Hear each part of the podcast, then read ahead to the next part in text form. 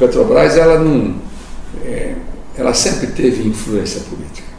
Dizer que isso começou agora não é verdade. Como também corrupção caixa 2 não, não é privilégio do PT, do PMDB, isso já existe, existia. Né?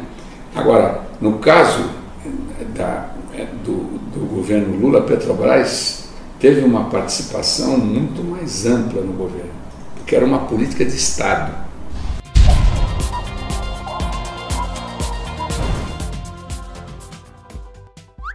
Delcídio rompe o silêncio. Lula participava de perto do que ocorria na Petrobras. Após ter citado o ex-presidente Luiz Inácio Lula da Silva em sua delação premiada, está sendo processado em um milhão e meio de reais pelo Molusco o ex-senador e delator da Lava Jato, Zacarias, é, quer dizer, Delcídio do Amaral, resolveu falar mais detalhes da relação de Lula com a Petrobras, contando inclusive que Lula acompanhava de perto tudo o que acontecia na estatal durante seu governo. Ou seja, aquela desculpinha de que ele não sabia de nada não cola mais. Mas o outro detalhe bizarro dessa entrevista foi ver o bandido do Delcídio posando de grande trabalhador. Conhece o país inteiro e trabalhando. Tudo que eu conquistei na vida foi trabalhando duro, suando a camisa, ousando. Né? Eu passei pela, por, por Petrobras, por Eletrobras, por Vale do Rio Doce, fui ministro do presidente Tamar, passei pela Shell Billiton ou seja, tem uma história de vida como executivo, como engenheiro, né? É, como muito bem disse o Danilo Gentili, como no Brasil não tem Batman, você fica torcendo pro pinguim matar o Coringa. Hashtag chupa Batman. Prescrição atinge um terço de ações contra políticos no Supremo. Não, não, você não entendeu errado, não. Mais de um terço dos processos concluídos no Supremo Tribunal Federal sobre congressistas com foro privilegiado foi perdoado, é, quer dizer, arquivado nos últimos 10 anos por terem prescrito, ou seja, ultrapassaram o prazo limite para serem julgados. Tá de sacanagem, né, STF? Entre os casos arquivados estão acusações contra o senador Jader Barbalho, Marta Suplicy e até o Paulo Maluf. Entenderam agora por que o sonho de todo vagabundo com foro privilegiado é ser julgado pelo STF? Hashtag fim do foro privilegiado já. Municípios fluminenses paralisam obras e quase um terço atrasa salários.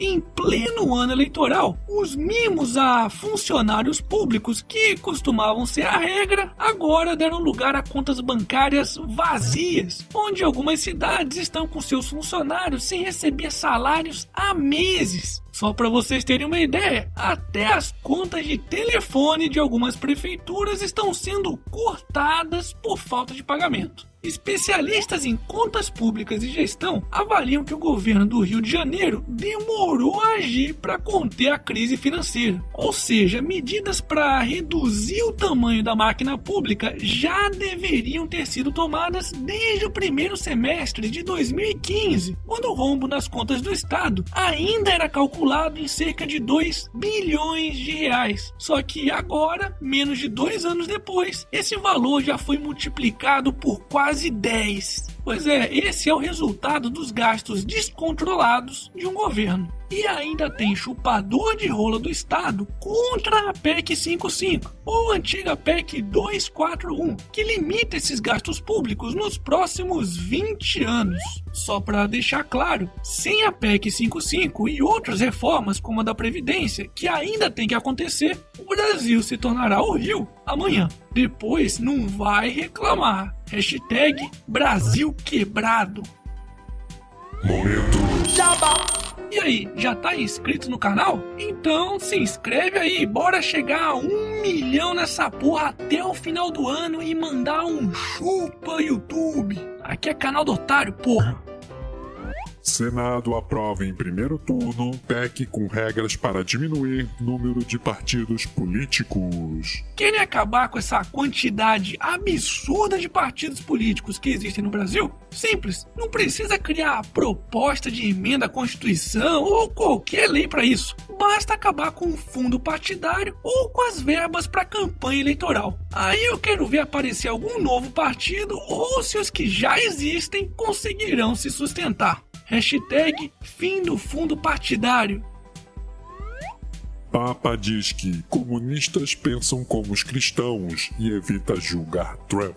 Bom, se o Papa disse que cristãos pensam como comunistas, quem sou eu para discordar, né? Mas que no início do ano ele disse que o Donald Trump não é cristão, disse. E por falar em Trump, Dólar sobe mais de 1% com Trump e Banco Central volta a atuar. Ainda sob efeito Trump, o dólar continuou a subir nessa segunda-feira, mesmo com o Banco Central tentando segurar dessa vez a alta da moeda. É, já tô até prevendo os comentaristas e especialistas em economia das redes sociais, que agora estão comemorando a vitória do Trump, começar a xingá-lo daqui a alguns meses, pois não estão podendo ir pra Disney dar uma bitoquinha no nariz do Mickey. Hashtag tchau, Mickey. E para finalizarmos essa edição, Tami Miranda.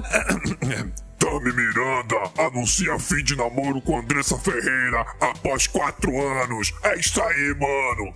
É mesmo, é. Puda-se.